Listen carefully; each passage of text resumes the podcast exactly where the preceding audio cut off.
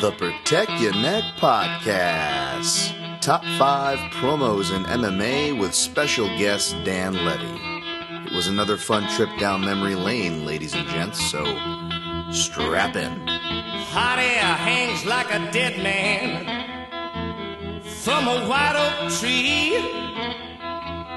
People sitting on porches thinking how things used to be. Dark night. It's a dark night, dark night. It's a dark night. What is up, you savages? This is the Protect Your Neck Podcast, and I am your host, Dan Tom, analyst whose work you could find at MMAJunkie.com as well as MMA Junkie Radio. But on this here program, the Protect Your Neck Podcast, we break down high-level MMA, but we're going to do it in a different way today. That's right, back-to-back weeks, ladies and gentlemen. We got top 5 episodes coming back at you where we reflect on a topic that we pick at hand. You in as well, but of course I need a co-host to help me, and that is a returning co-host, Dan Levy at Best Fight Picks, also yes, proprietor at www.bestfightpicks.com. What's up, Dan? Man, doing amazing. Thanks again for having me. I'm so excited to be on this specific episode because, as you know, I love the promos of basically the fact that when that Fox era was going on, they kind of got rid of all the pre-fight promos. You wouldn't hear from the fighters. You wouldn't get to know them. Now in this ESPN era, it seems like the old days where it's not just the main and the co-main event fighters who get to talk. Now we get to learn about all these other young up-and-comers, and these guys get to cut promos. They get to get us hyped for the fights, and I'm pumped to talk about my top 5 list with you. Great point, man. That's been my favorite thing about the ESPN era thus far, and I've definitely let them know on Twitter. You know, whether it's, giving the walkout sometime, though I understand, I guess they have to trim that at times. But like you said, even like, you know, pre-fight packages, I've seen them for prelim fighters. I mean, with only a couple UFC fights, but if they had an interesting story, it's always good, whether it's ESPN, whether it's anybody, it's always good to tell it. And I'm sure there's going to be funny ways in which whether the fighters themselves, the promotions, or maybe even the fans with some fan-made stuff, depending on what shows up on our list here, decide to tell those stories. And I guess that's kind of the best way to encapsulate this topic, right? Pretty broad, but that sounds about right, Dan? Oh, 100%, man. And, you know, this is going to be real off the wall, some of the examples I make. I know some of the examples you're going to do. I know everyone wants to hear us sit here and be like, I'm not surprised, motherfucker, but you guys already know that one. So we're going to give you shit that you might – you know, it might bring back memories. You might got to go back and check it out for the first time. Or maybe you're a die-hard, hardcore fan like Dan and I, and you're like, damn, I'm surprised they remembered that. Yeah, and I think regardless of what the pick is, this is definitely going to be one of those episodes where you either want to have your YouTube tab open or, you know, a Google tab, because some of these I had to find on. We'll get into, to find on, like, the Vimeos and the Daily Motions of the world, because a lot of these things, I'm sure we'll get into, Dan, but stuff I remember, and I'm like, ooh, I want to put this on the list. Let's see if let's go back and watch, right? Let's see where it stands. And I couldn't find a lot of it, and I'm sure we'll get into that later. But did you find those kind of hurdles as well? Oh, man. You know, I mean, some of them I kind of have to go off the top of my head off what I remember happened, what I thought happened. But most of them I was able to go back on Fight Pass. I know right now Fight Pass is taking a bit to load these videos. You got to hit enter about 5 times. Finally got it to work, and I got a great list, man. Yeah, I know what you mean, man. Shouts to Eric Winter. Long do we miss those days, right? Man, I know my boy Eric Winter was like, so you guys really don't want to fund this great venture that I'm making great again? He was like, man, these guys don't give a fuck, so I'm going to just move on. But much respect to my boy Eric Winter. You know, one time him and Bisbing Skype called me just to ask me my feedback on Fight Pass. It was pretty damn cool. I miss those days. That's badass, man. Yeah, and that's not unheard of, by the way. Like, he would do stuff like that, ladies and gentlemen. So that's super cool. He did that with you, my man. Dude, it was cool as fuck. I'm expecting this call from Eric Winter to just give like a little customer survey, and all of a sudden Bisbing's on the line too. I was like, okay. And then they sent me a signed glove. I was like, damn, thank you very much, Fight Pass. I miss those days. Fought around the world.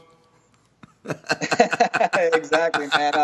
Those were the days, man. So, but you know what? The sport is evolving. I love the direction it's headed in. This ESPN era is amazing. All they got to do now is this ESPN Plus stuff. You got to organize the library, man. I got to be able to search for these videos, not just scroll through, you know, entire events and, you know, scroll over to 42 minutes and 37 seconds just so I can find the fight I want. Like, let's organize this shit. And once they do that, it's going to take things to the next level again. Totally, man. And again, first world problems, totally. But while I have someone that on the fellow grind, if you will, you know, on the show, yeah, man, it's definitely been a lot more tabs and a lot more searching as opposed to your normal routine. I'm sure your routine has had to adjust as well, right? Yeah, but at the end of the day, man, we got this shit down to a science, and there's no complaining here on my end, because if I want to watch a fight, I will watch that fight, Dan. Absolutely. Where there's a will, there is a way. But I just wanted to bring that up as well, just because kind of just a brief segue before we get going onto the top five here. Again, usually do breakdowns on this show, but Dan Levy on his show, Half the Battle, which you can subscribe to on free. They're available on all platforms. We're working our way that way ourselves. We're just talking about that a bit, peeling back the curtain. I'll actually mention that a bit here. This will be one of the last top fives, by the way, before we officially get going on YouTube. The channel's there, but, you know, before we officially launch. But yeah, back to the guest plug there. He actually does breakdowns, and he does a good job at them, especially if you're of the gambling mindset. I know I've already referenced him and shouted him. He's been on the program before, so it probably shouldn't be a surprise to most of you listening. But in case you haven't, Dan, where can they find your work, whether it's your podcast or if they really want to get down and dirty into the gambling? Well, I appreciate all the kind words, man. As you know, this is your show. I would never go on your show and try to sell something. But if anyone's interested in following me at Best Fight Picks on Twitter, bestfightpicks.com, and my show, Half the Battle, it's available anywhere that you can find podcasts. Cool, man. Awesome. Well, you Shaq, and shout out to Big Kyle Marley as well. Do a great job. But all right. Back to the top five, man. I'm glad you picked this one as well. Obviously, I want the guests to have a nice say-so. And you're right. You said it at the top of the show. You're excited to tackle it, and so am I. This has been on the pool, if you will, the pool of topics for quite some time. So I definitely want to jump into this one. We've laid it out as per usual. I'll let the guest go first. He knows the drill already, though. So he can lead us off here. We'll probably do a Chinese fire drill sometime throughout it. Afterwards, we will get to yours and then clean up with some honorable mentions. So, Dan, I guess, do you mind going first since I'm already kind of pushing you toward the plank?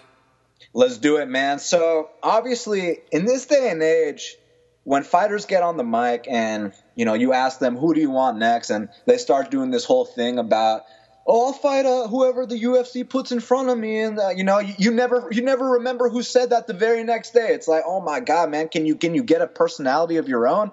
But let me tell you something. Back in the day, there was a man named BJ Penn who not only won the UFC welterweight title, not only won the UFC lightweight title, is currently a UFC Hall of Famer, and he got on the mic to call out his arch nemesis at the time. His name was Sean Sherk, and it was pretty simple. It went down something like this. Sean Sherk, you're dead. And that's all he had to say. That's how you sell a fight. That's how you get a fight booked. UFC 84, they ended up meeting up, and that's all it took, man. Just get on the mic, 4 words, Sean Sherk, you're dead, and we got a classic lightweight title fight. You know what I love about that one? Of all the ironically enough, and I say that, and I'll explain why I say ironically, ironically enough, this is one of the most pro wrestling promos, and they didn't even really try to for it. Like you said, all he said was, Sean Sherk, you're dead. BJ Penn, though, he was a fan of pro wrestling when he was a kid, like many adults and fighters are, so I guess that's not too much of a surprise. He's not like some pro wrestling head like DC, if you will, or you're having a guy like Brock Lesnar with actual pro wrestling experience. And we saw kind of how volatile the takes were from those, whether people either kind of loved it or hate it, kind of polarizing.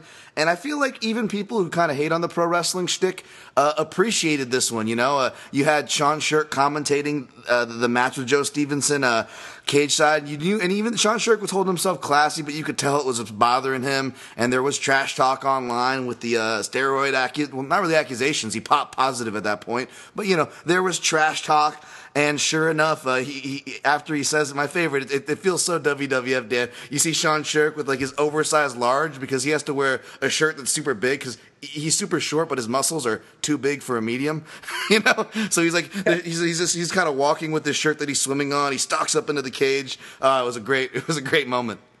Man, it was a great point in time, too, because you got this guy, his name's the Muscle Shark. He tests positive for steroids, but then he gets on the camera talking about how, oh, you know, I've taken every polygraph test, and, you know, we're all sitting here laughing with our friends like, dude, your name is the Muscle Shark. We know you're a juice head, but just the fact that, you know, BJ really dug into him about that. That's where the whole, you know, when people ask BJ Penn, what's he on? He's like, beer and hot dogs, you know? So it was really one of the first times that someone really called out, you know, an unclean fighter. And I don't really want to get into that topic, man, because, you know, especially back then, pre-USADA, you know, tons of our favorite fighters were probably using and this and that. But the fact that Sean actually failed one of their tests back then, which it's like, Sean, if you're failing one of those tests that literally anyone could pass, like, there's something wrong, my man, you know? So that just added more animosity to the fight, and BJ really ran with that. He really wanted to make a statement, and, you know,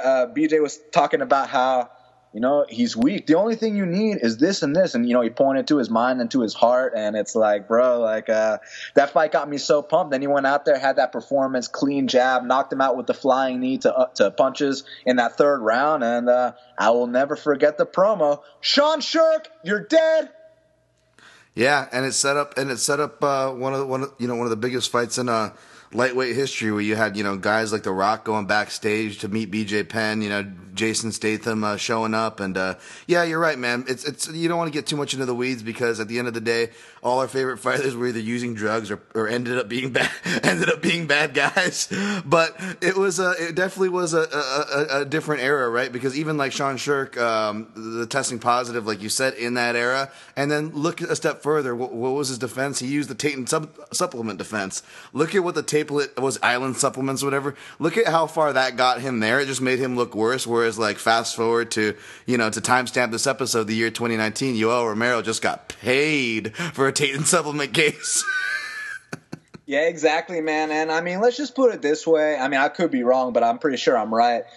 Don't expect to see Sean Sherk in the UFC Hall of Fame anytime soon. And just to take it a step further, on a side note about how great of a self-promoter BJ Penn is. So, you know, he does the Sean Sherk, you're dead, all that. And then, you know, the interviewer wants to ask him a couple more questions, and BJ's like, for any more info, go to bjpenn.com. And then he walks off. Yeah, man. I don't know who was doing that at that time. I don't know where, you know, RondaRousey.com or the Mac Life got their ideas from, but that's crazy. But yeah, no, you're right. That's another great point, you know, as far as promo. And again, we're not waxing out of relevancy here. That's the topic we're talking about. And yeah, if anybody was promotional, it was that man. And that is one of, if not the best example to point to, Dan. I got to agree, man. I mean, to this day, I remember it. And it's funny I say to this day, because there's another promo later on that we're going to get into where someone in another combat sport says, to this day, and it became a worldwide phenomenon. But we'll get to that soon, my man. All right. My number 5, and again, I don't want to tip my list too much here, but it was up until like the 11th hour. It was a fan-made. It was a fan-made highlight, and that's not too much of a tip, because that could be a bunch, and we'll definitely get to it on the honorable mentions. If it doesn't come up on your list, I guess that is. But I felt bad knocking it off, because not to tip my hand too much or spoil the rest of my list, but what I replaced it with was a piece of MMA promotion. And then not only did I do that, I stepped back and looked at my list, and I was looking at MMA promotion in general. And again, I don't want to get too far on this, because it's stating the obvious, and it may spoil things. But my list may not exactly go in chronological order. But one thing I noticed about the promotionals promos, Dan, is that they definitely just get better with time. I have some older ones on here that I'm going to get to here in a second, but did you notice that too? Things just tend to get better with time. There's really no way around it with this topic, right? Yeah, I mean, no doubt about it, the production value and everything like that. But it's just funny some of the characters that we used to have and how freely they used to talk. That's what was so great about it, going back and watching the old ones. But no doubt about it, nowadays just – you know, they have the format down. There's a rhythm. There's a pattern to it. So, yeah, I agree with you, my man. This one always sticks in my head, though, and I reference it all the time. I may have referenced it just on a couple podcasts ago when I was talking about Dan Henderson, one of my favorite fighters who took part in one of my favorite fights of all time, which happened on one of my favorite cards of all time, which was Pride 33, and that was the rematch with Vanderlei Silva, who was the sixth-year at the time reigning middleweight champion. And I know there were some fights in there that were, you know, whether it was the heavyweight Grand Prix or non-title fight decision losses. I'm not going to get into the techniques because when I was a fan back then, I didn't know the techniques when this fight was going down. I just knew that Vanderlei Silva, I just saw the highlight reels. I knew that he was the reigning middleweight champ for 6 years. And Pride would do a lot of production like a lot of the Japanese promotions do, which is great. And they didn't really do like trailers ahead of time or anything like that, like maybe the UFC does, right? Or TV spots, because obviously they didn't really have network deals. So a lot of their promotion, and even in like promotions like now, like with Rizin, they're woven into the fighter entrance. They're woven into the promotion, to the show themselves, and I love it because it shows, you know, just very scary, like almost like shark-like music, like just, you know, really heavy tones and heavy basses for Vanderlei Silva, just showing him demolishing people. And like 6 years undefeated, and you know all these like crazy, you know, building them up.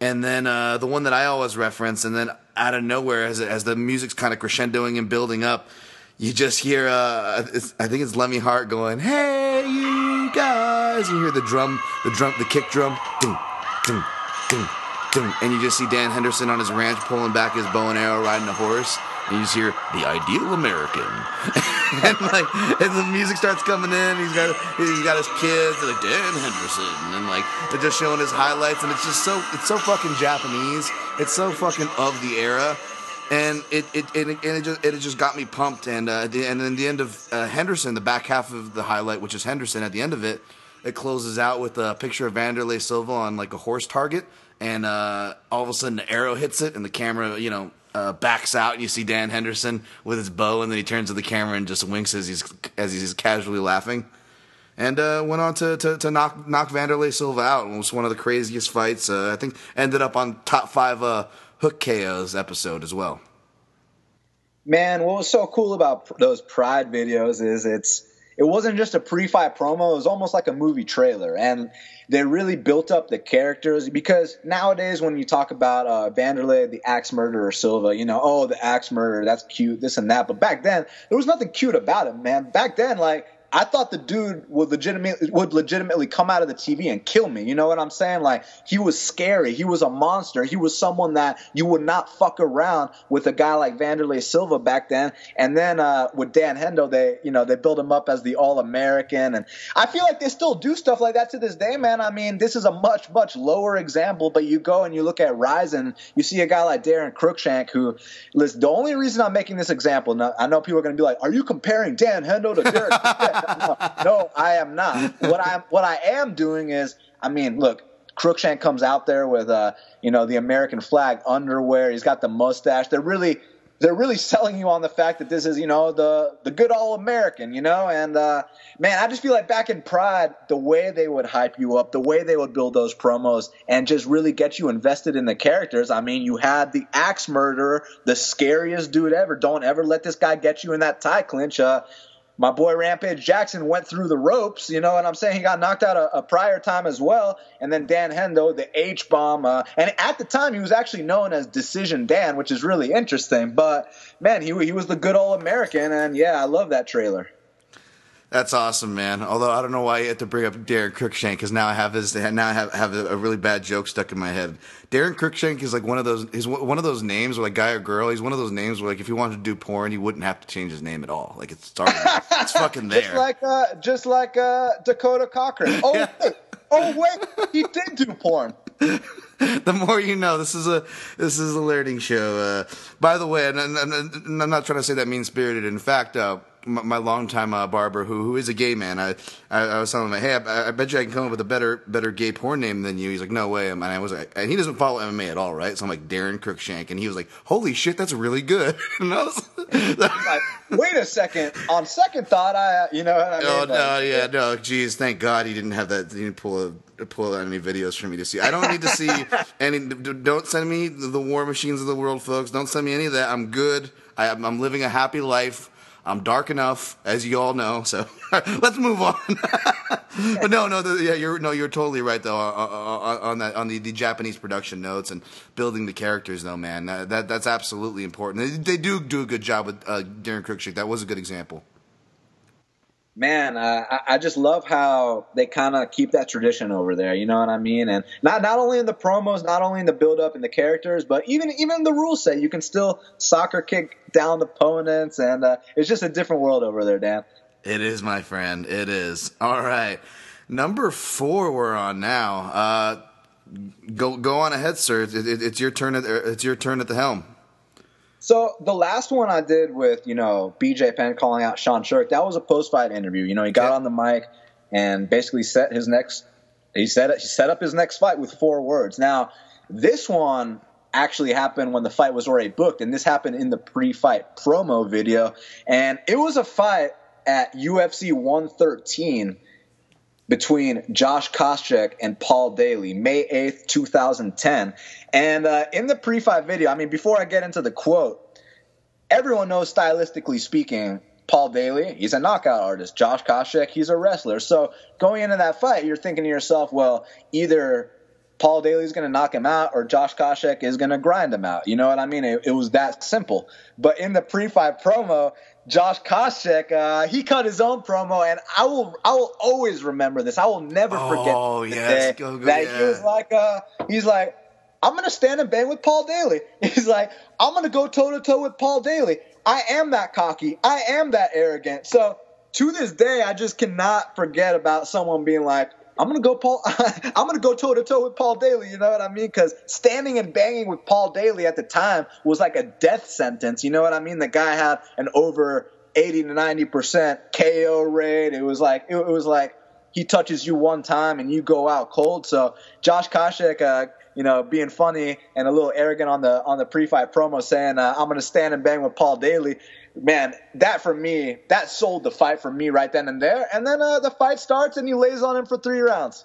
Don't be surprised if I come out, stand toe-to-toe, and knock this guy out. That is hilarious, man. Yeah, no, I remember that totally. It was coming back to me as you said it. And I'm glad you picked that one too, especially something like a leading in. And I remember that being said. And also, by the way, that fight had produced another one of a top 5 here on this podcast is after the fight he cuts the line on the crowd, and because they're booing, and he's just like, I believe it's this fight, right, where he's like, go ahead, boo all you want, because after Pittsburgh beats James Lynch is going to kill me because he was on this episode with me and he was able to correct me on the hockey references. But he's like, I guess after Pittsburgh beats the Canada team, I'm going to beat your hero too, because didn't this fight go down in Canada lower on the as a co-main or something like that? And yeah, I just remember Josh Koscheck just throwing the black hat on after this fight. Man, and it's like I'm not even like a Josh Koscheck fan, and I don't really get emotionally invested and shit like that. The only reason I wasn't a big Koscheck fan was because, he pulled that bullshit in the Daly fight when I was looking forward to a back and forth, exciting fight. And then in the Rumble fight where he faked that illegal strike and started milking. That kind of made me not like Josh Koscheck. But I will always respect Josh Koscheck for saying I'm going to stand and bang with Paul Daly. You know what I mean? Like, he sold everyone on that fight so much, and then he went in there and laid on him for 3 rounds. It was pretty glorious. My favorite thing about that Rumble fight, by the way, because you didn't get that good of slow-mo. Again, technology, right? This is over 10 years ago. But remember, they caught such a perfect angle when they went to look back at it. And I think this is one of the legitimate eye pokes, but I think Koscheck, grabbed the wrong eye when he went to fake it. But, you see it coming, and you just see Josh Koscheck's eyes light up oh, shit. It was just, the perfect angle. Yeah. Man, it was something. The dude, I'm surprised he never tried out his luck in acting. Yeah, I will say before those things happen, I I never was a hater of Josh Koscheck, but I actually really was like looking forward to his fights. I think right when it was it 74 with the Jackson versus Griffin card where he's had that bloody fight with Chris Lytle, and it was around then when he was just like, I'm just gonna fucking kickbox. Like I was really appreciative of that era. I felt like he was just getting in there and banging a lot. Man, when he knocked out the Japanese guy, Yoshida, Yoshida, Jesus. When he knocked out Yoshida with that right hand, that's when he started to kind of fall in love with his power and was like, man, I'm not just a wrestler with a blast double. Now I'm a wrestler with an overhand, you know? Yes, sir. Yes, sir. No, that was a good number. See, look at that. How many memories did that freaking number 4 spark off? I'm glad. I'm liking your list so far, especially with kind of how I foreshadowed my list. This is we're getting some nice coverage here, sir. Mine's probably not too far off from that. Maybe a couple years before. And I will say a year after my last selection. My last selection, of course, was in Pride. This one not in UFC either, but this is the one I think of when we first thought of this list, Dan. This probably, if this was like any time, like 2010 or before, this would probably be number 1, hands down. It's still a lot of like things I would go back didn't hold up as well. I would argue, it does have a ceiling, but it does hold up.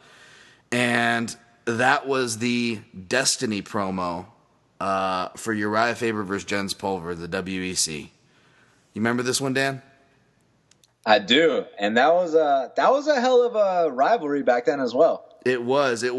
Jens Pulver, sure, they were kind of inflating it, but they were like undefeated at featherweight, and at least as far as the WEC goes, I believe he just kind of had that quick guillotine against Cub Swanson.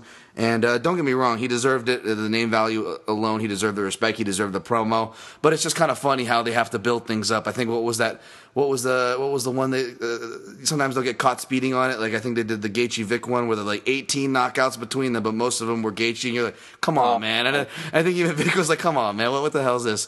Or like the Gus, it's all about the height. Like whenever it's two tall guys, they'll always kind of take that angle. But no. But back to this promo. This was well done, and it aged well. And like I said, Pulver definitely deserved it, and he overperformed. I would argue. It was not all these fights live up to the promos, which maybe we'll get to later. But this one definitely did. But neither here nor there is the fight. The promo's great. It starts off with again, it's a front half back half, kind of like the Vanderlei Hendo one that I had for my number 5. And it's just like, they're like speed, tenacity, technique. And like they're just showing like him hitting the pads and doing like things fast. But then my favorite part of the promo, when it goes, it all of a sudden it cuts to like Jens Pulver out in the snow. And I believe he says, fight like a legend, not like a guy who just started.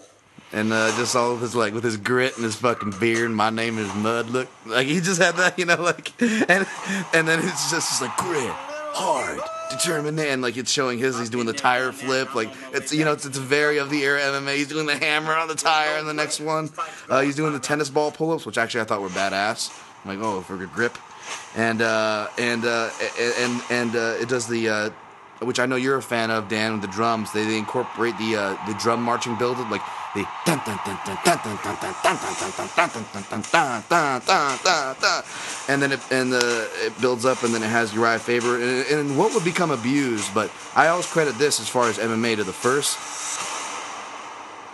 Don't blink.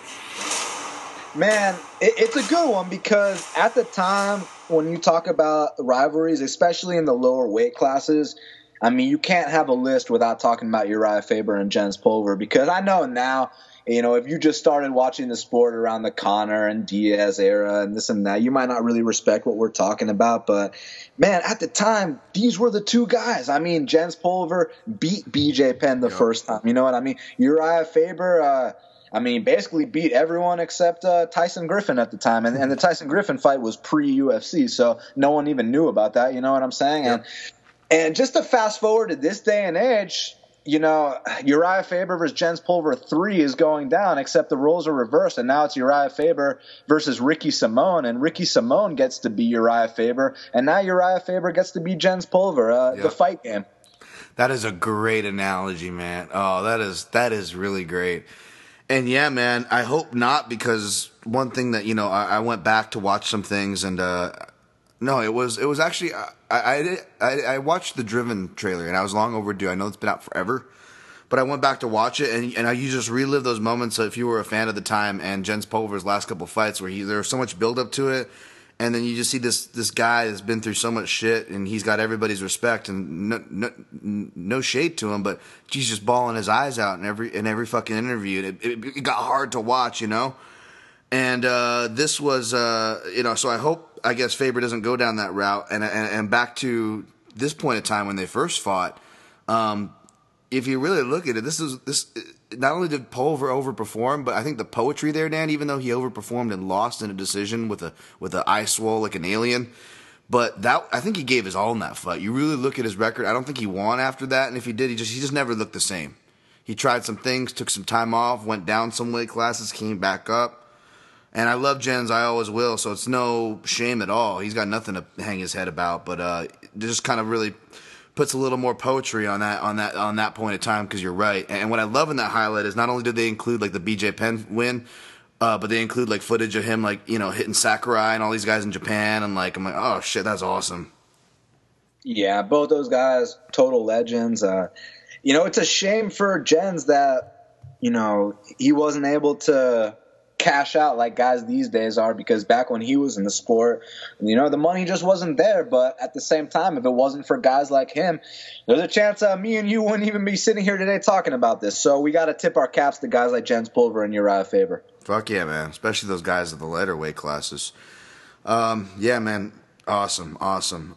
Let's keep things rolling. Are you good with number 3? Are you ready to go with that, or should we do a Chinese fire drill now? Oh, I got you, bro. I'm always ready. And man, all right, go on, locked and loaded, sir. We were talking about some great rivalries in the sport, right? And obviously, whenever there's a big rivalry, you got to get the promo right. And at UFC 71, there was a light heavyweight championship fight between Chuck Liddell and Quentin Rampage Jackson, and you know, a lot of people that hadn't watched Pride maybe didn't know that this was actually a rematch, because Rampage actually went out there and beat Chuck Liddell in Pride. But fast forward a couple years, and Chuck Liddell, to many people, was the greatest light heavyweight of all time. I mean, at this time, before the Rampage fight, he's on a 7-fight win streak, and all 7 of those fights, Dan, were ended by knockout. So he's on a 7-fight knockout streak, right? And 4 of those fights are all title defenses for the UFC light heavyweight title. So when you're talking about a guy like Chuck Liddell at that point, you know, it was like when he'd walk out, you know, my boy Mike Goldberg would be like, he's got that look in his eye again, Joe. You know, so yeah. It was always something about Chuck Liddell. So fast forward to UFC 71, and now he's got a new challenger. Now he's fighting this guy named Rampage Jackson, and I feel like at the time, a lot of people were super dismissive of Rampage Jackson, because they kind of felt like, you know, these guys coming over from Pride that, you know, maybe they can go win in Japan where, quote unquote, the competition is easier. I'm going to get to that quote really soon in one of my other ones, but you know exactly what I'm referring to, my man. But a lot of people felt like, you know, going over and fighting in Japan, you know, it's this big joke, and now you're coming to the States, it's never going to work, and this and that. So when Quentin Rampage Jackson got matched up with Chuck Liddell, everyone was already writing off Quentin Rampage Jackson. So here in the pre-fight video, this is my number 3. Chuck, my boy Rampage, his words are this: I'm going to whoop Chuck's ass. He said it so matter-of-factly that everyone that was watching it was kind of like, oh shit, like this guy really believes what he's saying, but man, it's the Iceman. There's no way he can just go out there and beat Chuck. I mean, it's the Iceman. He's got that look in his eye. He's on a 7-fight win streak, you know, 4 title defenses, all knockouts, and my boy Quentin is just like, I'm going to whoop his ass. And I just remember seeing that promo and commercials of him just saying those 4 words, just like BJ Penn said those 4 words, Sean Shirk, you're dead.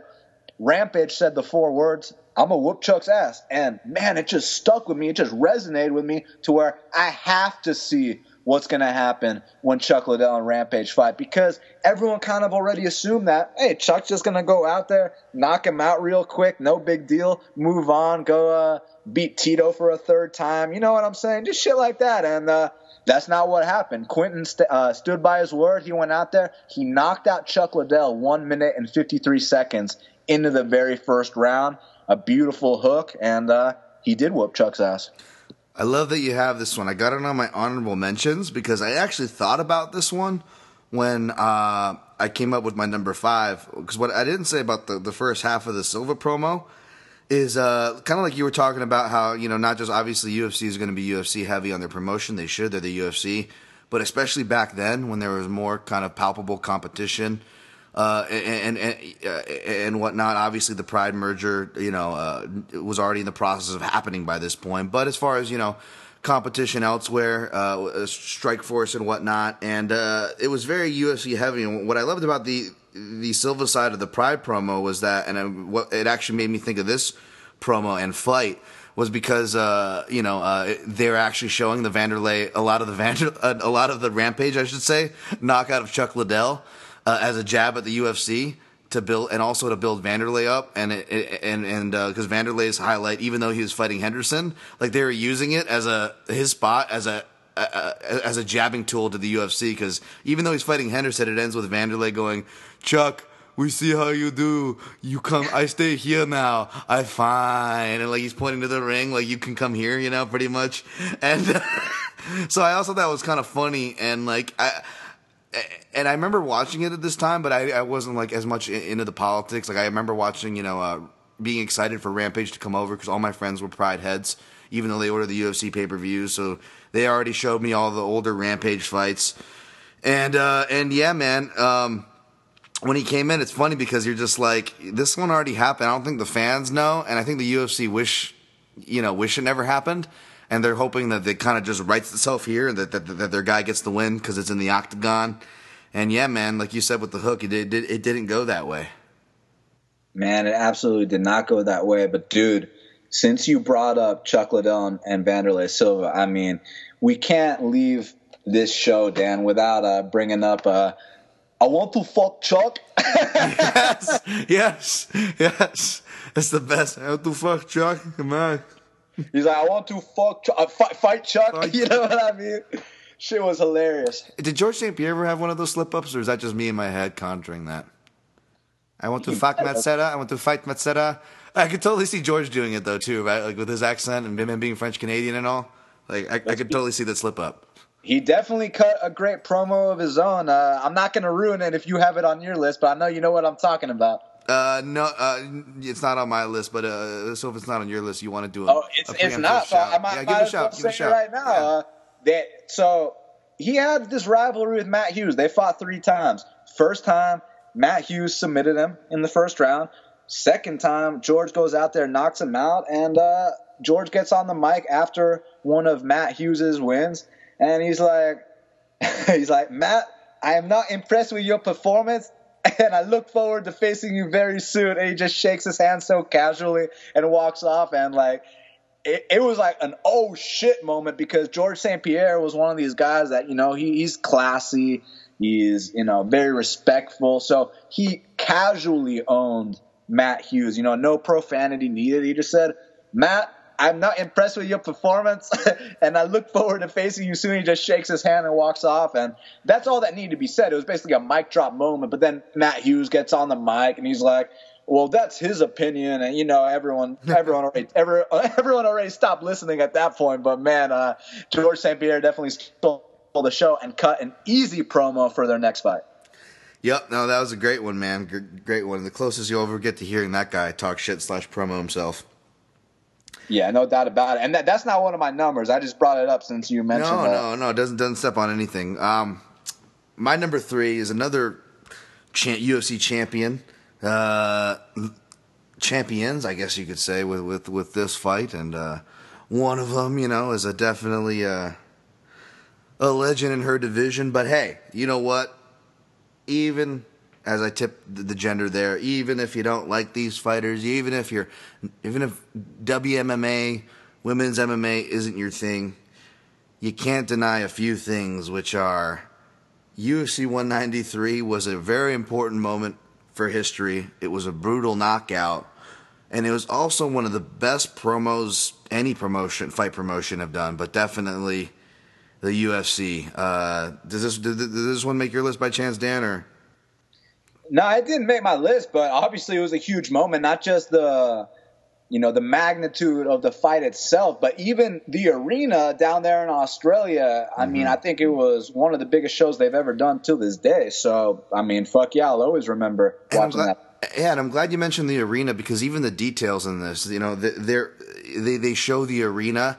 They're building up to the fight, and not everything, you know, not always does the fight build up to it. We don't get that lucky every time.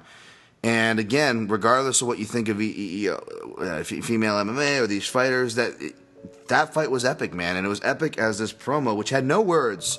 It just had a song playing, which I'll probably lay in the background, which was Experience by Ludovico Einaudi, which I probably mispronounced. I apologize. But it's just this instrumental kind of, like, you know, violin. There's a lot of emotion in it, and I don't know what it is, man. Maybe because I'm getting older, and I definitely have a sensitive side to me, but I'm not like, you hear these guys like Rogan, like, and not just hear him on his podcast. You can just see it watching the fights. He gets teary-eyed whenever he, like, whenever it's a female, like, title post-fight. If you notice, Rogan's always getting teary-eyed. And god damn it, did I get, like, I got teary-eyed again rewatching this one, and I'll admit it, man. And something about, you know, showing each young girl's kind of journey, and it's going with the music. And some of the stuff, yes, it's a bit heavy-handed, like the guys that are walking by scoffing while Holly Holm's, like, mitting up, girls can't box. Like, okay, there's some heavy-handed shit in there for sure, but, like, it's really beautifully done, and comes together quite nicely. And it just really, like, you could have played that promo to, like, grandmas who are against violence, and they would have been like, I want to see these girls do their thing. Yeah, I mean, that was a very historical moment for the sport, because what Ronda Rousey was doing at the time, you know, not only had there never been women inside the UFC's octagon, but the dominance she was showing. She was finishing every single fight in the first round, and most of them were via the same method, via that armbar. So it would almost seem like she was this phenom, this, you know, but people were saying stuff like, oh, she could beat the men's bantamweights, which now is like the most ridiculous thing you've ever heard in your life. Now you're like, dude, don't ever say something like that to me ever again. But people were serious when they were saying shit like, she could beat Floyd Mayweather, she could do this. So, man, so leading up to this fight, I mean, she even bought her own hype, man. Everyone thought she was this mythical creature. But yeah, back to you, the promo you're talking about, man, it really did sell the fight well. I mean, there's a reason that fight sold as much as it did, not just pay-per-view wise, but again, back to the arena. If you go look very closely at what's going on, the arena is so packed that they had to bring out a bunch of white plastic chairs to fit everyone in, Dan. That was insane. I remember those overhead shots. I'm like, are those lawn chairs? Yeah, exactly. Oh, man. You know what? On that beat, let's take a break. And when we come back, we're going to knock out the rest of ours and your top 5 promos in MMA right here on the Protect Your Neck podcast.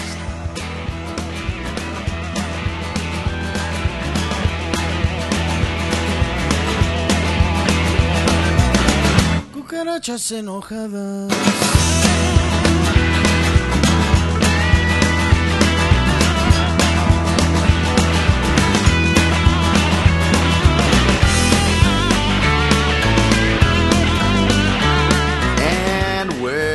Back right here on the Protect Your Neck podcast for the top 5 promos in MMA with special guest host Dan Levy, who I'm actually going to stay at the steering wheel here in our little impromptu Chinese fire drill. I believe we are on number 2.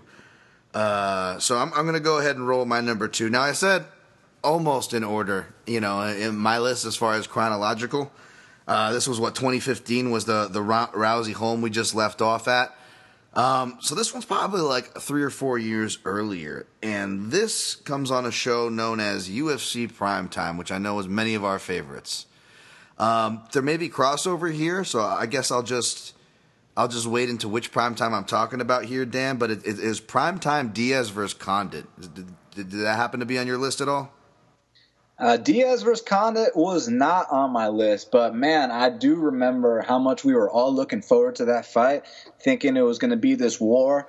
And Carlos Condit came out with, back then, remember the Greg Jackson game plan, as if Greg Jackson was the first man to ever invent a game plan, right? Because you know what I'm talking about. Like, yes, back in the day, it wasn't just, oh, he trains under Greg Jackson. It was like, he's coming out here with the Greg Jackson game plan. Like Greg Jackson is some mad scientist in the lab with the fucking white coat on and the goggles and the glasses. Like, you know what I'm saying? Like, he's got the test tubes and he's going to come out with this masterful game plan. And Carlos did come out with a game plan. He won the fight. Yeah, man. Now that I think about it, hell, even guys like Faraz Zahabi, other methodical coaches, whether you like them or not, weren't really getting credit for that. It would be GSP. You're right. The only coach they really referenced that around this time was Greg Jackson. But yes, this was a fight, obviously, I was kind of referencing earlier as far as some of these great promos. The fights don't match up, right? And this was definitely one of them, man. I'm not going to argue that, although, Diaz 125. But that's right. You already know, baby. But that aside, though, I really like this. Now, you could argue there were better prime times, which I don't want to step on in case we'll definitely touch on them in honorable mention, but in case they end up on your list. But there are other prime times that could be better or more important, I guess, as a whole. This fight wasn't the first. This fight definitely wasn't the best. But they really hired really good directors, and I didn't track down this director's name, and even worse, we may have had him on our show, Junkie Radio. Either that or I'm referencing another. It's bad. I watch so many interviews, and I'm a part of so many interviews. I forget who did what interview with who, even if that person is me. Shmi, it's me. And the director of this had a little funny story because, there was always trouble. Like, there was trouble with the first one with one of their fighters, and there was, with one of their weed-smoking fighters, and there's trouble with this one with one of their weed-smoking fighters and tracking him down and getting him on the good old camera. And, of course, that was Nick Diaz, and I'm not hating on the greenage use or Diaz, obviously, here. But, yeah, they had trouble, though, kind of tracking him down. And that wasn't a secret, per se, but, in the interview, he was speaking on how hard it was. But sometimes these adverse conditions create the best results. And just on a whim, they couldn't get any training footage of him. He flaked for the umpteenth time. They're doing nothing in Stockton, being flaked on, the camera crew and the director. So they actually tracked down his old school. And this is in episode 1, and the end of episode 1 just ends epically. And it starts off by talking to his teacher, Sharon Tutt. You know what? I'm just gonna cut to that right now. Since all of this, I looked on YouTube, and I've seen some videos of him because I haven't seen him since he was a kid. He's the exact same.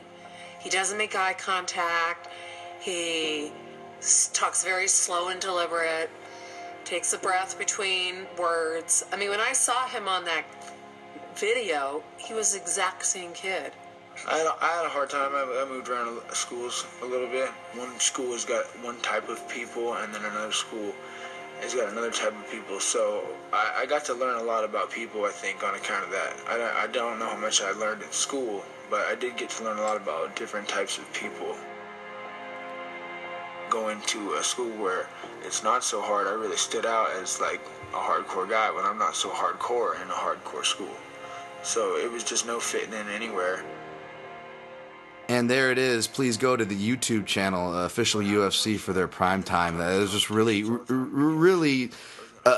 did it justice to me trying to explain it. But I remember first hearing that, Dan, and just getting goosebumps and chills because I wasn't like some Diaz mark out of the box. In fact, like, maybe, again, I reference my friends kind of being pride heads, and they kind of influence who I liked. And not that they disliked Nick Diaz. Again, Nick Diaz just put on that amazing performance at that card at Pride 33 against Gomi that I just referenced.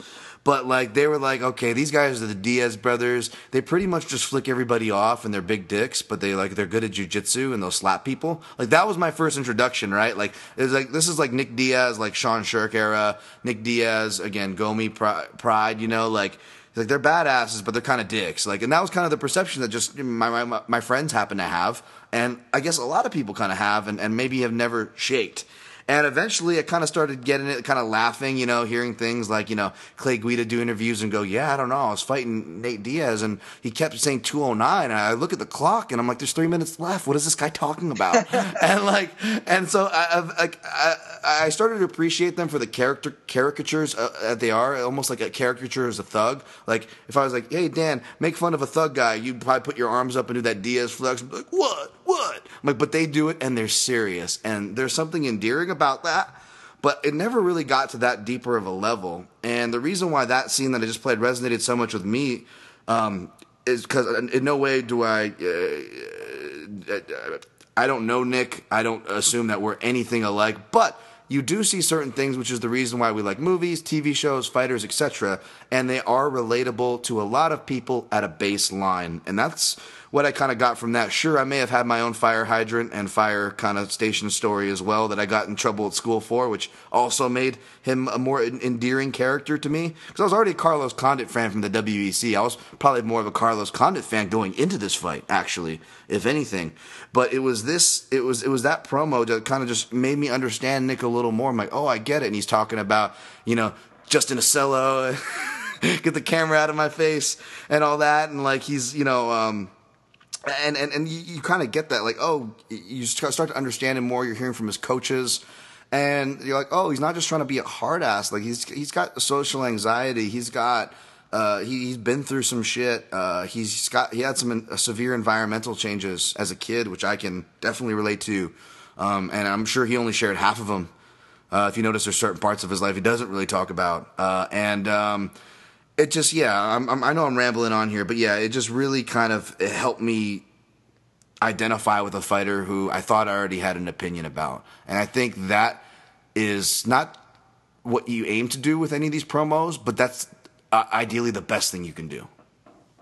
Yeah, you got to make the fighter relatable. You got to see if you have any kind of common ground. And at the end of the day, the Diaz brothers might have unique personalities and fighting styles, but they're real martial artists. And one thing that I didn't like about Connor's promo before the first Nate fight, I believe, you know, about him making fun of Nate for teaching kids jiu-jitsu on a Sunday and helping out the elderly and stuff, even though the elderly part was what you just made up. But right. the kids jiu-jitsu on a Sunday, it's like, dude, why are you making fun of him for – helping kids out? You know what I mean? Like, sorry that you don't train jiu-jitsu, Connor. Sorry that you don't help kids out on a Sunday, but he actually does. So, you know, that plus the video you're referring to, like, I know the Diaz brothers act how they act, but they're not just putting on a show for the cameras, man. They really are how they are. But at the end of the day, I don't think they're bad dudes. And, you know, they teach kids jiu-jitsu on Sundays, man. I got respect for them. Yeah, that's real. And not to turn it to Connor or punch toward him, but yeah, he was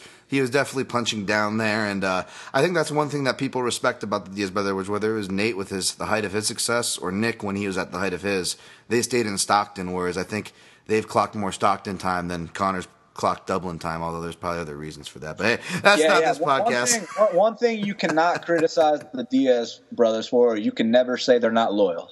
That's right. And one last thing before we move on that one was the episode 3 when they closed out as well. It was they did another because it really it's not the strongest prime time. It's really they closed episode 1 really well and they closed episode 3 really well, which is what you're supposed to do. Strong open, strong finish, and their finish, which you'll probably hear playing in the background here, "Virgin" by Manchester Orchestra.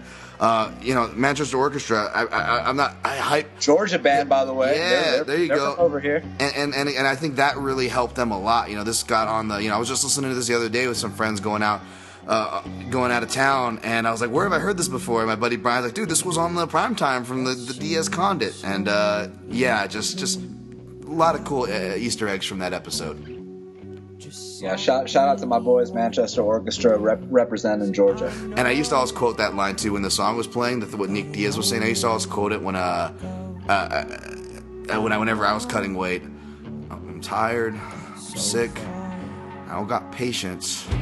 Anything that has to do with patience. It's so fucking good. And the song is creeping in. Oh. All right, sorry, I'm done waxing. Take the steering wheel from me, Dan. Number 2.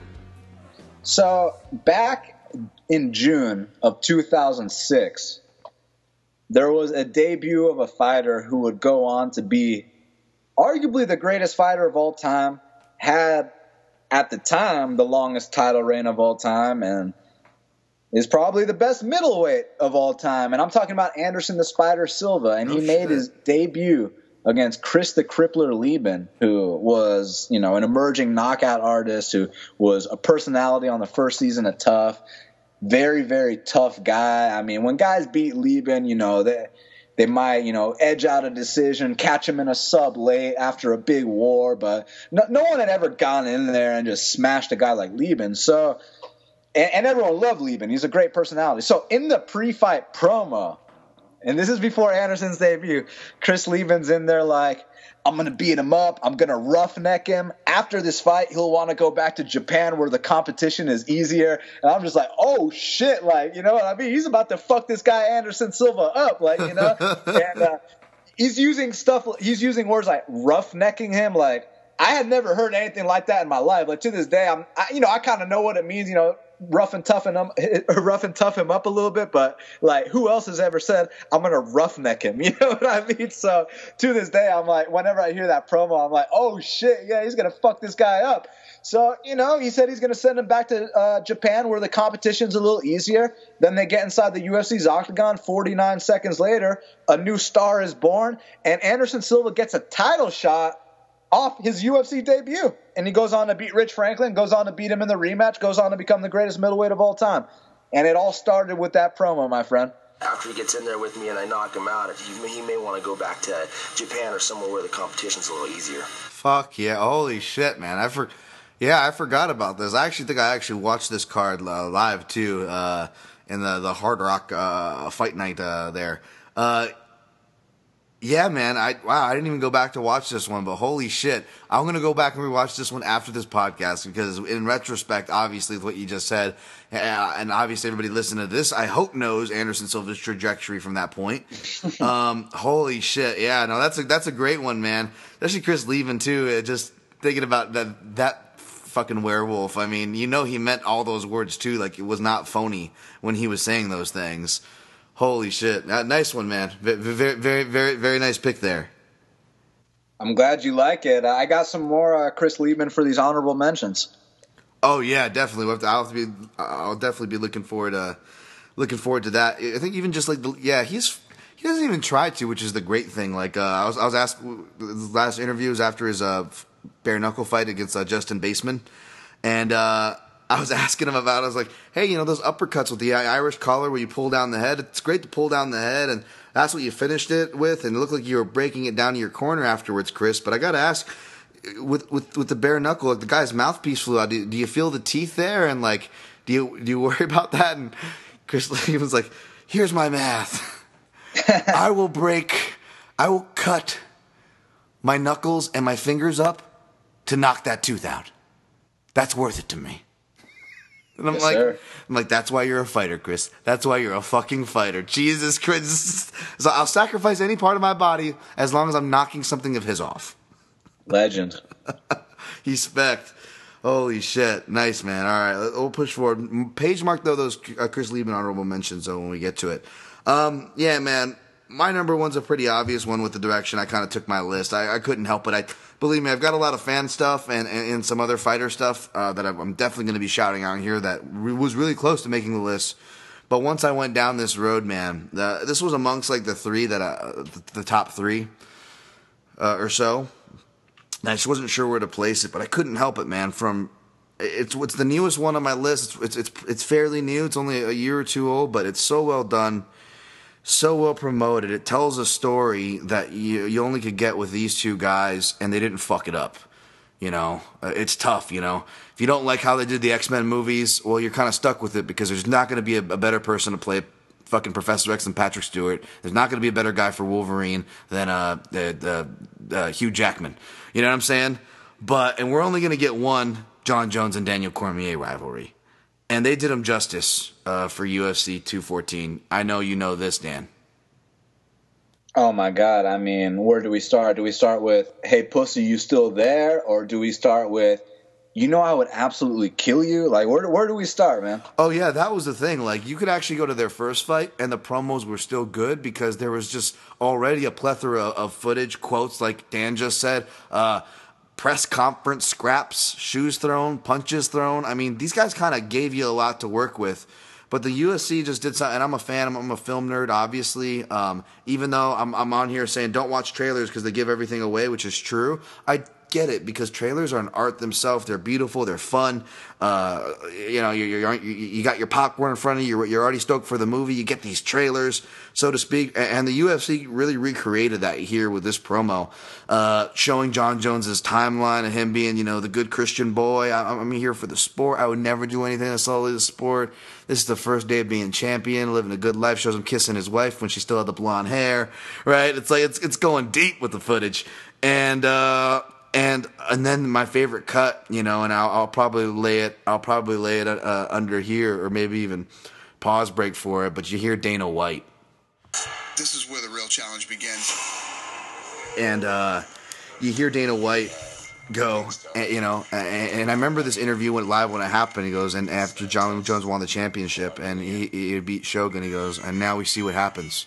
Now we see what happens. In reference to all the people around him, and they do that just typical, like the bell noise, like to change scenes, like bing, and it shows Jon Jones just singing, shaking hands with just a bunch of people, like an entourage, and you know, bing, and then it goes to Jon Jones, you know, and he's like, "Will I be humble?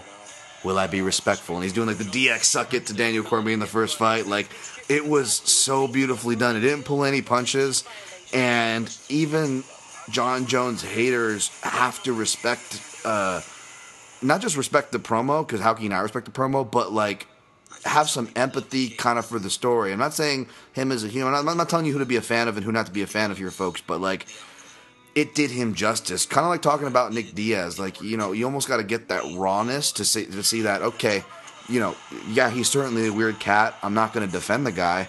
You know what I'm saying? Like, he could have some bad sides to him for sure. But boy, not only do I not, you know, hate is a strong word, but, you know, not to, you know, dislike the guy. I'm more intrigued. I'm more interested. I dare say I'm more empathetic to see where his story goes. And I really got that. And we got, you know, I know, the test supplement. I'm not going to go down that road. But what we did get was, I would argue, a really great fight. You know, DC, if you were a DC fan, he was having some good moments. He knocked Jon Jones' mouthpiece off at one point. You know, he gave you some moments to cheer about and made it an intense fight, whereas Jon Jones just really stepped up his boxing like you've never seen it before. And it's just, in my opinion, one of the most impressive performances possibly to date that I've seen from him. The fight, I don't want to get too far down the rabbit hole with Tess, but I would argue just it lived up.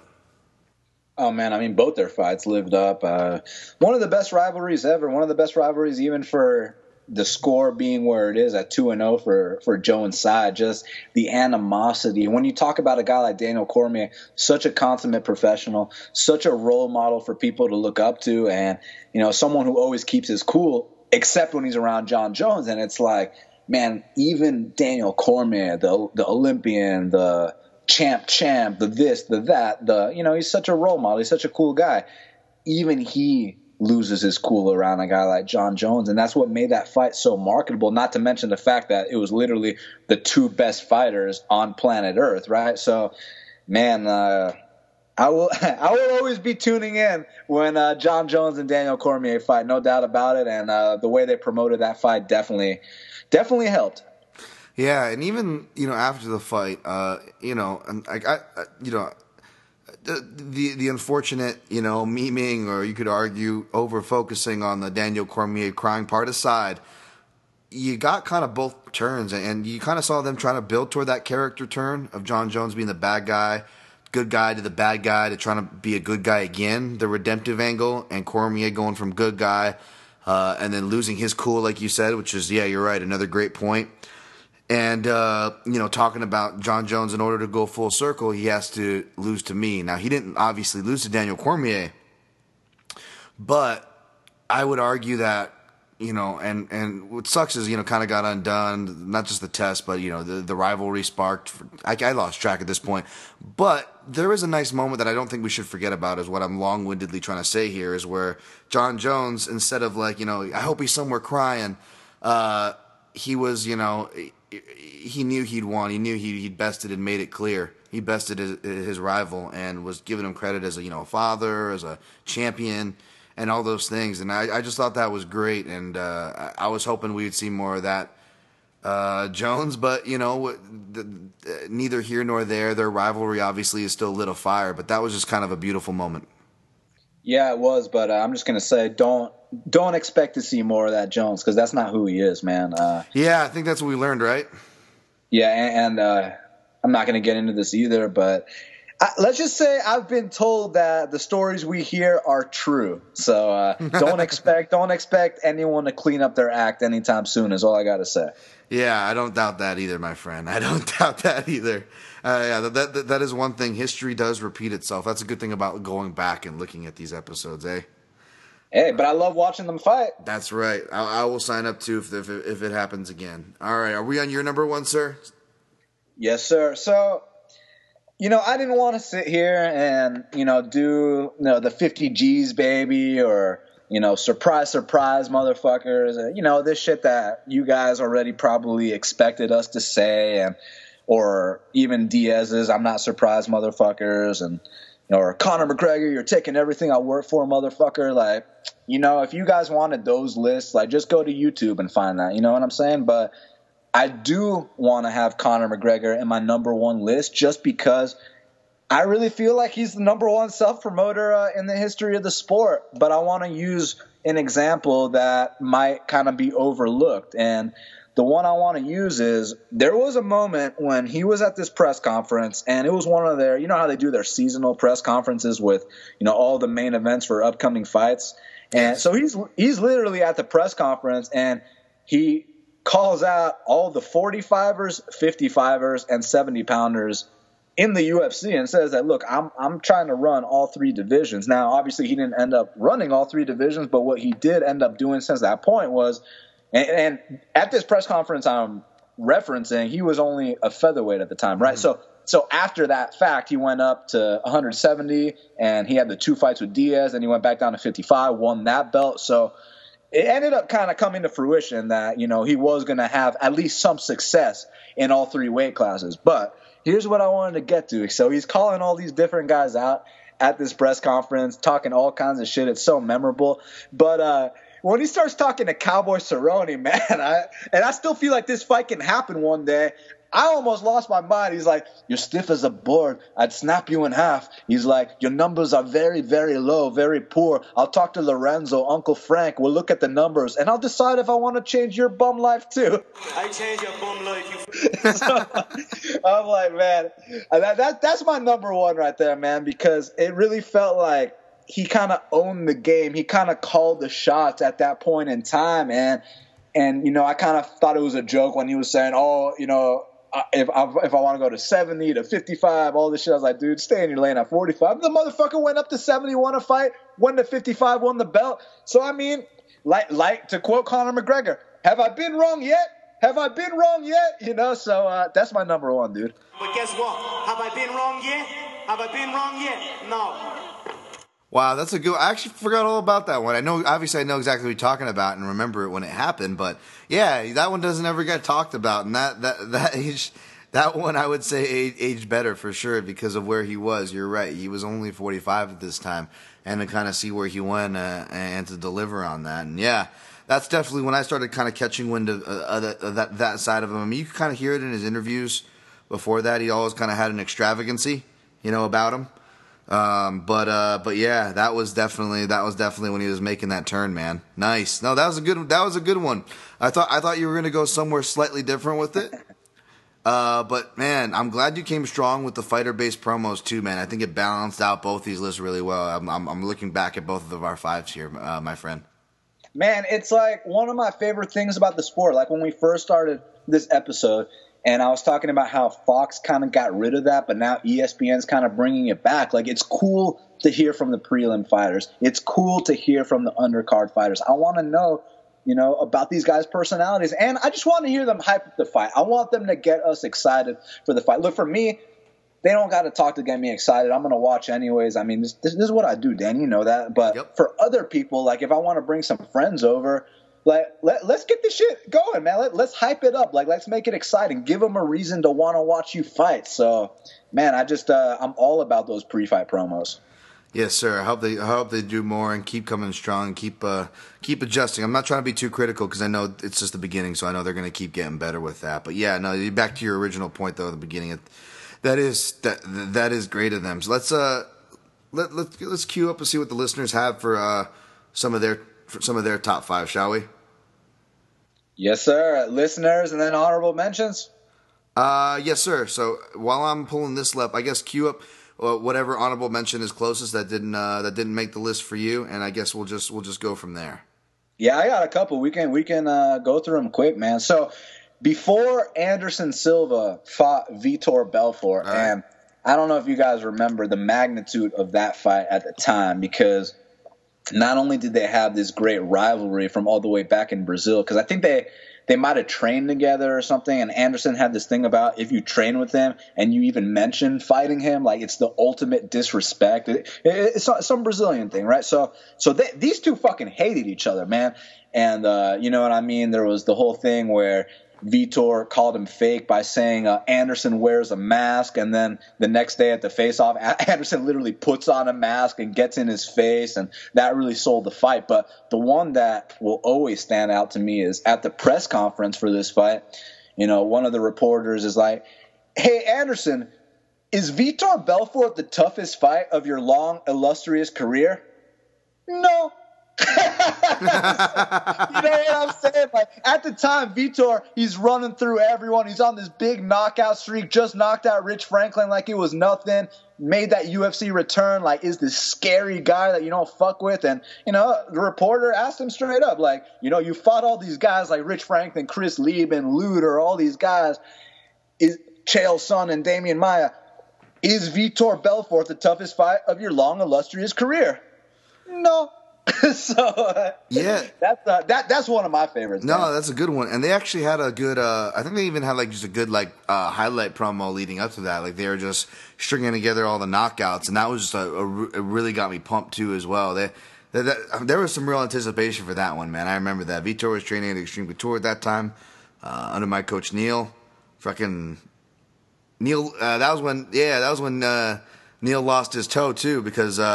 There was two bookings for that Belfort fight, and when it got rebooked, he had his toe injury, and it was either going to be a surgery, which wasn't going to correct the problem, and it was a toe that he's long been having problems with, and it was going to keep him off the mat. He was going to miss Vitor's camp, and so he asked the doctor, he's like, "What if we amputated? What's the recovery time then?" The doctor's like, "What the fuck are you? I mean, we could do it, but no one asks that." He's like, "Well, what's the recovery time?" He's like, "Well, I mean." 2 weeks in a cane, but your balance will be adjusted then because it was just his middle toe, and not the big toe, the one next to it. And so he's like, "Yep, cut it off." And he came in with a cane, was teaching classes with a cane, and finished Vitor Belfort's camp. So yeah, that's some fucking dedication right there. A little side note behind the scene. Real quick, Danny Mitchell at Mitchell MMA. When it comes to fan-made stuff, the old SureDog highlights are what truly got me into MMA. UFC 480 got me to notice the sport, but I got hooked by sitting in high school computer lab and watching their Vitor, Sakuraba, or Bass highlights over and over. I think I know what he's talking about for these. This is like digging way back. Wow, nice one, Danny Mitchell. Did those ring a bell for you? Those old SureDog highlights? I mean. I can't tell what was SureDog and what was fan-made, especially early on. Man, not off the top of my head, but I'm sure they were badass, dude. It's just I personally was never a SureDog guy. But absolutely, and I do have some highlights that may have been featured on these sites, for all I know, but like of certain highlight people that I definitely wanted to shout out. There is a fan-made one that Jordan, at JYork87, you guys know him, Jordan Killen. He just hosted the last Top 5. It was a fan-made Max Holloway one he really likes. I'll retweet it from the podcast handle so you guys can go check it out at the PYM podcast. And it's a really cool one. It looks like an official UFC one, and it's like it's a total, you dig it, Dan. It's a very like drumliney. It sounds like it's all pretty much kind of almost like a snare that's kind of building, and they're stringing all Max Holloway's highlights together. And there's actually a lot of them pre-UFC 206, which is what this was for. And they put, like, the official UFC 206 tag at the end. That was really cool. And last one here. And real quick. Go ahead. On the topic of fan-made promos, there was this guy. His name was Nick the Face. Yes. And man, he would just fucking kill it with his basically fan-made promos. He would make them himself, and they were real pro quality, real badass. And there was one that happened for a fight that actually never took place, because I don't know if you remember back when Nick Diaz was supposed to fight GSP, but then he didn't show up to a press conference, so they pulled him out of the fight. And then GSP got pulled from the fight. So then they were supposed to do BJ Penn versus Carlos Condit. Thank God that didn't happen. Actually, so I'm kind of wrong here. What was supposed to happen initially was Nick Diaz and GSP and BJ Penn versus Carlos Condit was the co-main event. Okay, so that's what happened. And that co-main event between BJ Penn and Carlos Condit, Nick the Face made a promo for it. And, bro, even though the fight never happened, like, to this day I can still watch that promo, and it just gives me goosebumps. You have to pull it up, man. Nick the Face, BJ Penn versus Carlos Condit, just the way he made it. And he's got both guys saying quotes. He's got the epic music in the background. He's got the highlights. Like, it still gets me pumped as if that fight's going to happen. And then, interestingly enough, it ended up being BJ Penn versus Nick Diaz, but you guys have to check out that Nick the Face, BJ Penn versus Carlos Condit promo video. I'm glad you brought up Nick the Face. I totally forgot to mention him. And yeah, that was a really good one. Also, that was funny about, I don't know if he did a comedy one, but I remember a funny one getting released shortly after when they did the swap, and it was BJ versus Nick at like 131 or whatever that card was, or 231. I don't even know anymore. 130, whatever. Fucking something. Some card. But what was cool was, or what was funny was someone put out a trailer, and it was for BJ Penn versus Nick Diaz. But I think the Nick Diaz stuff was just him like doing nunchucks and like kind of stupid shit like that. But for BJ, it was like BJ when he was like out of shape, or like they would track down footage of him like kind of like drunk and running in the street, like pushing the camera, like, and like they started like editing like Mike Tyson audio clips over like overweight BJ Penn, like, you want to see the real man? Like, it was just it was fucking ridiculous. It was like the most like, what the fuck did I just watch promo? But it was on one of those, it was all over like those sites. Like, I would go to like to MMATKO.com back in the day, which is always a random aggregate of a bunch of shit. But yeah, last listener one here by Shub Karan at Shub Karan. The Jones versus DC promo, Control Your Demons or some shit like that. Whoever made that deserves an Emmy. That was my number one. Yeah, they definitely deserve something for that. All right, I think that does it for the listener ones. So I just want to give a couple of mine as well. We'll go back and forth here, Dan, and we'll get out of here. The one that almost made my list was a guy who did, obviously, one of the more popular highlight guys, does a lot of video work, Lazy the Savage. He does a lot of highlights, Dan, but do you ever see the On This Team, Cesar Gracie highlight video? Not off the top of my head. I'm sure I have, because I know he's amazing at what he does. It'll bring it up, and just type in Cesar Gracie On This Team, folks, and it's pretty much like, and I'm one of those people, I'm a sucker, man, and it's funny, you listen to enough of those highlight videos, you can kind of hear where these fighters will almost like quote these highlight videos in their interviews. Find your why. Your why. Sorry. But like, there's a lot of these like promo video, motivational videos on YouTube, they'll use a lot of the same clips, and one of them that always comes up is that Al Pacino, I think it's from Any Given Sunday, and he goes, you know, when you get old, things get taken from you. That's a part of life, really. And he's, you know, he's like, but this game is a game of inches. You know, and on this team, we fight for that inch. We crawl for that inch. Is that monologue kind of sound familiar, Dan, at all? Yes, sir. And it's great because it's for football, obviously, but it's so applicable to MMA. It really is, you know, when he's talking about inches. And on this team, and as far as like on this team, crawling for that inch, and you know, look at the guy next to you, he's gonna be the guy. And MMA is a very individual sport, and teams kind of come and go. But one thing we talk about MMA Junkie Radio, there's not many teams like the Sarah Longos of the world or the Cesar Gracies of the world where like these guys kind of feel really tight. There's some kind of tightness there that you really can't phone in. And obviously teams will go through their phases. Nothing's perfect, granted. But Cesar Gracie and the team Cesar Gracie really had that. So they, on the highlight, they just do a great job of splicing from training footage to like them walking around the city, from like whether it's like that old one of Nick Diaz walking with his shirt off to like more like newer, like really well shot camera stuff of them in Stockton. Like, you know, they cut to Cesar Gracie during the Al Pacino line. Like when you get old, things get taken from you, and like it just shows Jake Shields. It's just it's a great highlight. He also doesn't, you know. Message to the Establishment, which people might be familiar with. It's the Rage Against the Machine song, a Nick Diaz highlight, but shouts to Lazy the Savage. Hell yeah, salute that guy. He puts in a lot of work. And any others you want to fire off here, Dan?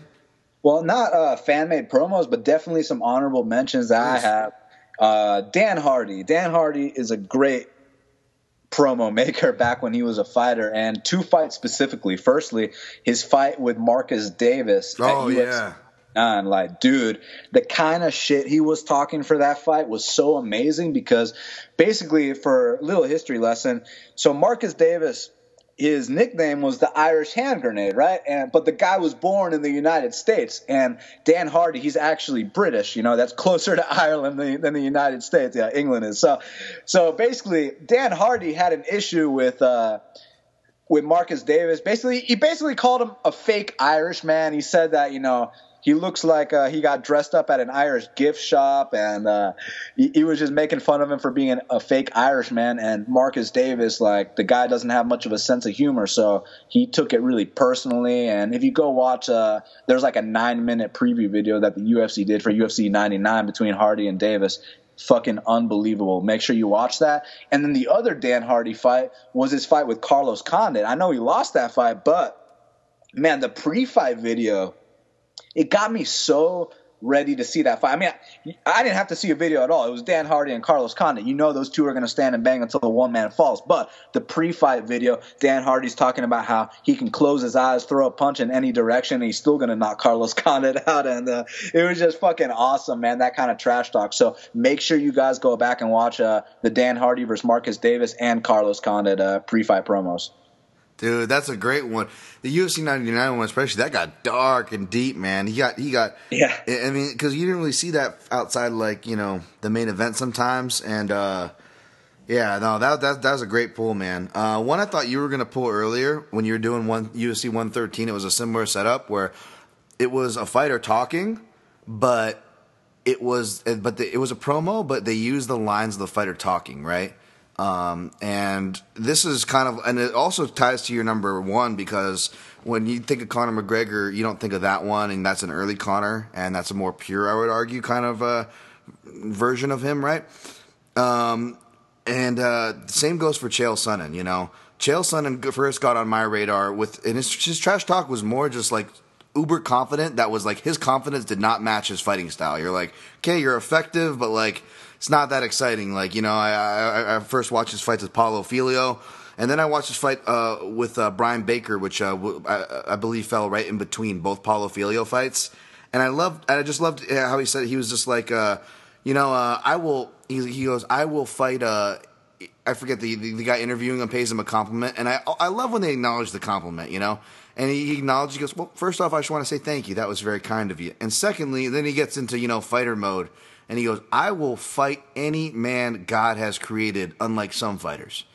And I was like, holy shit. And I didn't know he was talking about Anderson Silva, but like he was talking about Anderson Silva for a while. So that wasn't my pick. My pick was almost going to be the UFC 117 promo. Again, just 4 away from your 113 pick, Dan. But do you remember the promo for that fight? Again, it wasn't anything special, but it was like just Chael Sonnen. Like it was, they took it from a Q&A.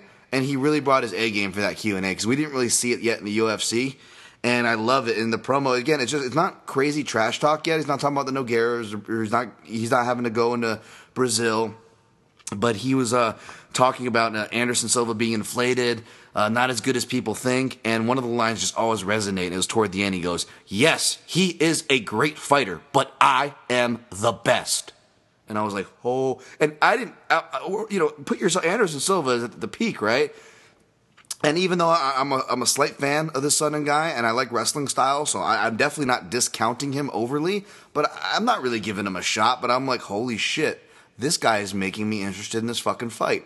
And, you know, granted, the fight was going to take place on August 7th on my birthday. And he's like, on August 7th, you're going to see. And we got one of the greatest, you know, one of the greatest fights ever. Most important historical fights, you know, you can reference for many reasons, right? Man, I'm so glad you brought up Chael, because this show would not be complete without referencing Chael Sonnen. And obviously, the one you mentioned, amazing. And I would always go back and watch his little Q&As he did with the fans, because he would always have a bunch of hilarious lines ready. But one that always stuck with me. So, as you guys know, Brian Stan, you know, was awarded a Purple Heart, you know, for valor. The guy's an American war hero, right? So Chael Sonnen's supposed to fight Brian Stan at UFC 236. And in this pre-fight promo, Chael Sonnen's like, Brian Stan's a good American. He loves the USA. I love the USA. And tonight, he's going to get a red, white, and blue ass whipping. That was great.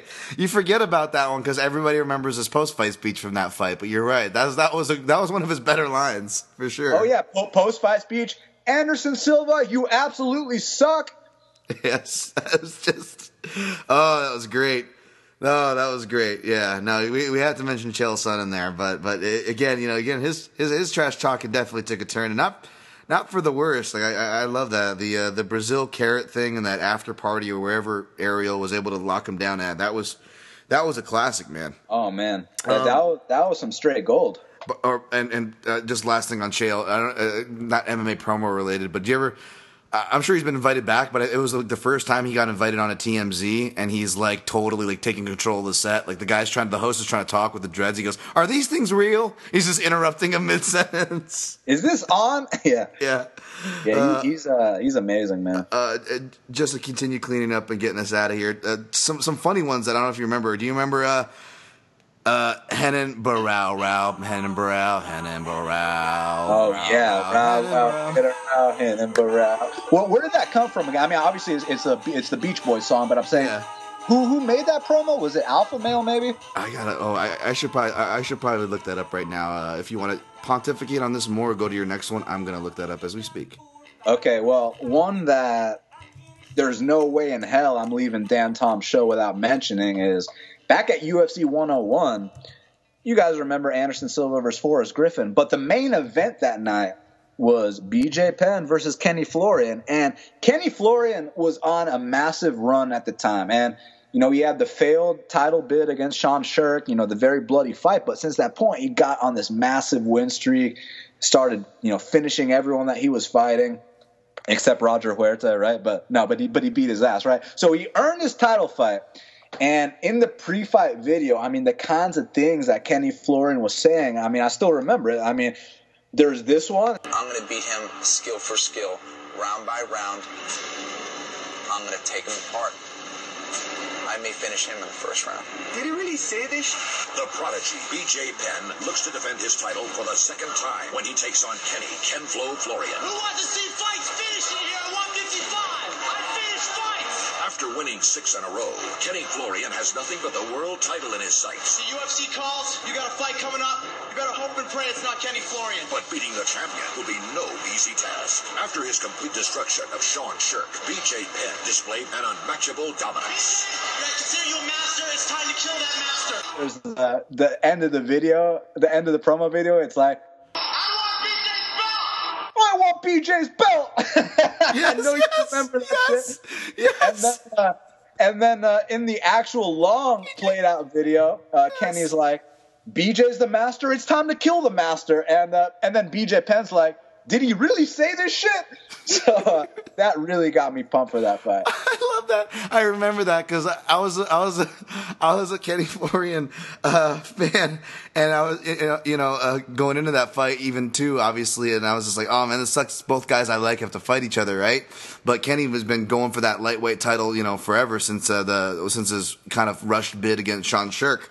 And, I remember those promos, dude, because they would always, they always finish with the UFC graphic, like, live, September 26th, and they would give you the information at the end, and, like, you'll kind of, like, play, and the music would start fading out, and then all of a sudden you would just hear, I finished fights! It's just like, oh, I want BJ's belt. Yeah, and it was just funny because I would already kind of quote Kenny Florian at a comedy, like in the gym, like if I pull something off in the gym or like at a like a friend or someone I knew, I'd be like, who wants to see fight finish at 178? Because I was, that's how much I weighed. It's like, yeah. Man, that's great. By the way, I looked it up. It doesn't really say a credit who made the video, but on the YouTube channel, it's been up there since 2012, and it says Free Fights number 4U. If you want to look up UFC 149, Henan Barao. Another funny musical one. I don't know what UFC it was, like UFC 140. It was their return to Japan, and that's actually what it's titled. It was UFC Returns to Japan, and that's all you have to type in YouTube. And I love this one because this was Frankie Edgar versus Benson Henderson, their first fight. And that was pretty much the main part of the promo. But they used that song. I forget what it's from. I don't know if it's from South Park or whatever. But Goz used to use it back when the junkie callers had their own call-in song. And one of my favorite callers of all time, Aaron Fisher, they actually used what was his call-in song. So it was kind of surreal. And it was that like... Hey, hi, Kiku, Ikaishu, Iki, or something like it's like very Japanese. Like they're making like protect my boss. Like it's hilarious. Like if you break down the words they're saying, but look it up. It's like Benson Henderson, Frankie Edgar. Like they put big anime eyes on them. Like it's pretty freaking. They have Buffer. Oh, Buffer is hilarious. Like he's going crazy with Japanese girls, I think, and he's announcing songs. Like it's hilarious. Yeah, I do actually remember that and the poster as well. Definitely. Definitely some stuff you got to check out. And there's a bunch of like new guys making promos. There's one called Teep Channel. He's really fucking good. This one isn't really a promo, but my dude Mojahed Fujilat does all the animation videos. I actually interviewed him on Half the Battle. Super cool guy. Definitely got to check him out. I know there's more guys out there that I'm not remembering right now, but there's definitely some good people out here making good promos, man. And man, I got another one for you though, dude. Go. So, this one, it's not as big of a deal, but it just kind of always resonated with me for whatever reason. Back when Chris Lieben was going to fight Michael Bisping, and, Chris Lieben's he's really feeling himself. He's got the cornrows. He's wearing the ice on his wrist and his neck. And he's like, I'm going to knock out Michael Bisping. He called Michael. He didn't even say his name right. He called him Michael Bisping. Like, I'm going to knock out Michael Bisping. Like, dude, to this day, I think that shit's fucking hilarious, man. So great. Dude, I love that. And I love that era of Chris Lieben, too, because, like, it wasn't too far removed from that epic, like, 2-week run. I forget who he beat. Was it Aaron Simpson and Yoshihiro Sexyama back-to-back? Yeah. Yeah, yep. That was just such a... That was such a crazy run. And that was funny, too, because Sexyama was actually in the gym before that Lieben fight.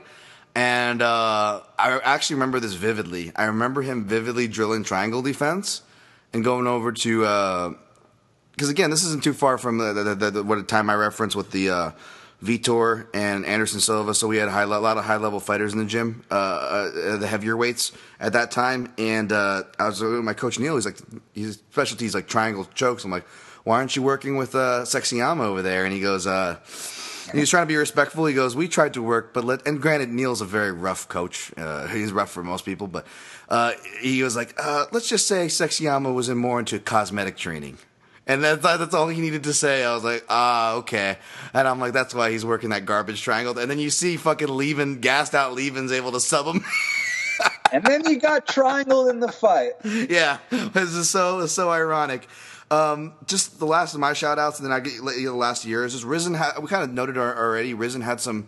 It was hard to pick one because, like, the Kid Yamamoto, they had so many different ones for Kid, like, because they had Miriam fighting and some other people that were really close to Kid fighting, so they kind of did different ones. They had a cool one for, like, Horiguchi's karate coach who passed away, but I just want to give Rizin a shout. And the last of the old. I'm glad you gave the newer guys a shout and the newer channels for sure. Especially that Muhammad gentleman who makes those animated videos, really good job. But Hypnotic did some really cool work, and so did Machine Men. Both of them have my favorite BJ Penn highlights. Hypnotic has an old school BJ Penn one where I think it only goes up to the. I don't even think it goes to the Sanchez fight. I think it just has the Florian fight, and it kind of shows his ups and downs. And it was cool. They used the "In the House in the Heartbeat" song, which is from. For you horror movie fans, that was 28 Days Later. that piano song. They used that. They used an instrumental version of a Jay-Z song. And then of course they use Crazy as well, which is awesome. And they edit it to where the bass line's bumping in for bum bum bum bum bum. I remember when, and it's showing BJ like walking in, taking his shirt off, and he's walking through the Hula Girls out in the Rumble and the Rock days. And then of course Kapoza, shout out to the Grabaka Hitman there. I totally missed this one by Machine Men, but it's one that's probably more appropriate for BJ Penn now. It probably ages more well with him now. It has more later footage of his career. And it actually starts off with him getting just the piss beaten out of him in the more later parts of his career. And then it works and crescendos into his prime. And it uses a cover of a song that is a guilty pleasure for me, but I've always been a big song that U2 one song. But they would usually use it for like a Nicolas Cage movie trailer. But just to kind of see it poetically encapsulate a guy's career, that was, I guess, poetic nonetheless. Was really cool. So those two are worth tracking down. That's the last of it for me. But you familiar with any of those, Dan? Yeah, for sure. I mean, man, everything we've been talking about, I feel like we're going down memory lane here. You know what I'm saying? Yeah. This has been a lot of fun, man. I got a couple more, but like we don't even gotta sit here and reminisce on all of them. I just kind of want to list. Fire it off. Yeah, just fire it off. So. There was a fight between Melvin Gillard and Rich Clementi, and at the time, man, there's so much animosity because both these guys are from Louisiana, and you remember that example I gave about Chris Lieben saying he wants to knock out Michael Bisbee, saying his name wrong. Well, another one where the guy said the guy's name wrong, kind of purposely to piss him off, was Rich Clementi against Melvin Gillard. Go back and watch that promo. He's like, this guy's gonna make a statement and say, I'm afraid to step in the cage with Melvin Gillard. Called him Melvin Gillard, and then after the fight, they're still trying to fight. It was pretty amazing, and. Another one that I really like is... shouts to the original No Love, by the way. Exactly. The original. And he had a chin, by the way. No disrespect. But listen, so Czech Congo. So you remember how I was talking about how George St. Pierre was supposed to fight Nick Diaz, BJ Penn was supposed to fight Carlos Condit, and then the Coco main event of that fight was going to be Czech Congo versus Matt Mitrione, but... Then all the switch-ups happen. It ends up being BJ Penn versus Nick Diaz in the main event. This is UFC 137. And then Matt Mitrione versus Czech Congo ends up being the co-main event. Now, the fight itself really, really sucked. But the pre-fight promo, because, they gotta hype up the co-main event. Man, Czech Congo, with his French accent, he's like, I'm not your friend. I'm not your sparring partner. I will knock him out. I was like, damn, I got to see this fucking fight, So yeah, that was really good, actually. Yeah, just him being urgent was like, oh wow, he's actually being, because Congo's not exactly the most urgent guy in or out of the cage, so.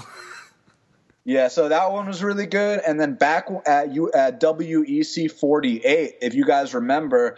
So it was the first and only WEC pay-per-view. Yeah. It was Aldo versus Faber in the main event. And interestingly enough, so they sold it as a WEC pay-per-view, but on their gloves, they didn't have WEC gloves. They actually had UFC gloves, but with no logo on them. And, had Bruce Buffer commentating. I think they had Joe Rogan and Mike Goldberg behind the mic. So it was like a UFC event. It was like a UFC pay-per-view just with Aldo and Faber on the poster.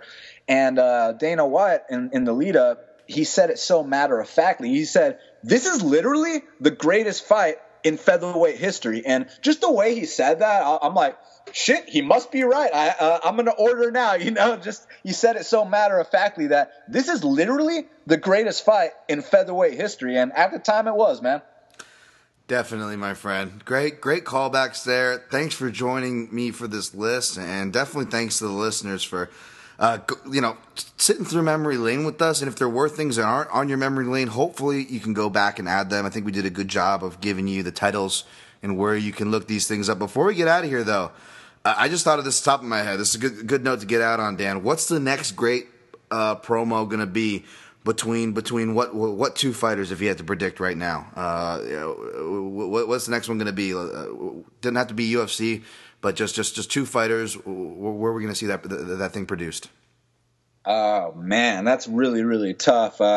I'm going to go with John Jones versus Johnny Walker, man. I feel like none of these guys are able to challenge John Jones, and I might be dead wrong if Maeda goes out there and beats him, but I'm under the inclination that no guy that got finished by Spike Lee and Branch in the first round is beating a John Jones. But hey, it's MMA. Anything can happen, right? But, you know, I kind of have a feeling that Johnny Walker might be the guy, and I just feel like, you know, John Jones, he's kind of super dismissive of his opponents. And I feel like when that fight comes up with Johnny Walker and people are actually acting like this might be the guy to dethrone you, I really feel like he's going to start acting kind of emotionally, start acting uncharacteristically, start throwing out insults, start bringing up Johnny Walker's old fights from, like, you know, 11 fights ago and stuff like that. And I'm very intrigued to see the promo between John Jones and Johnny Walker down the line when that fight happens, because I believe deep in my heart it will.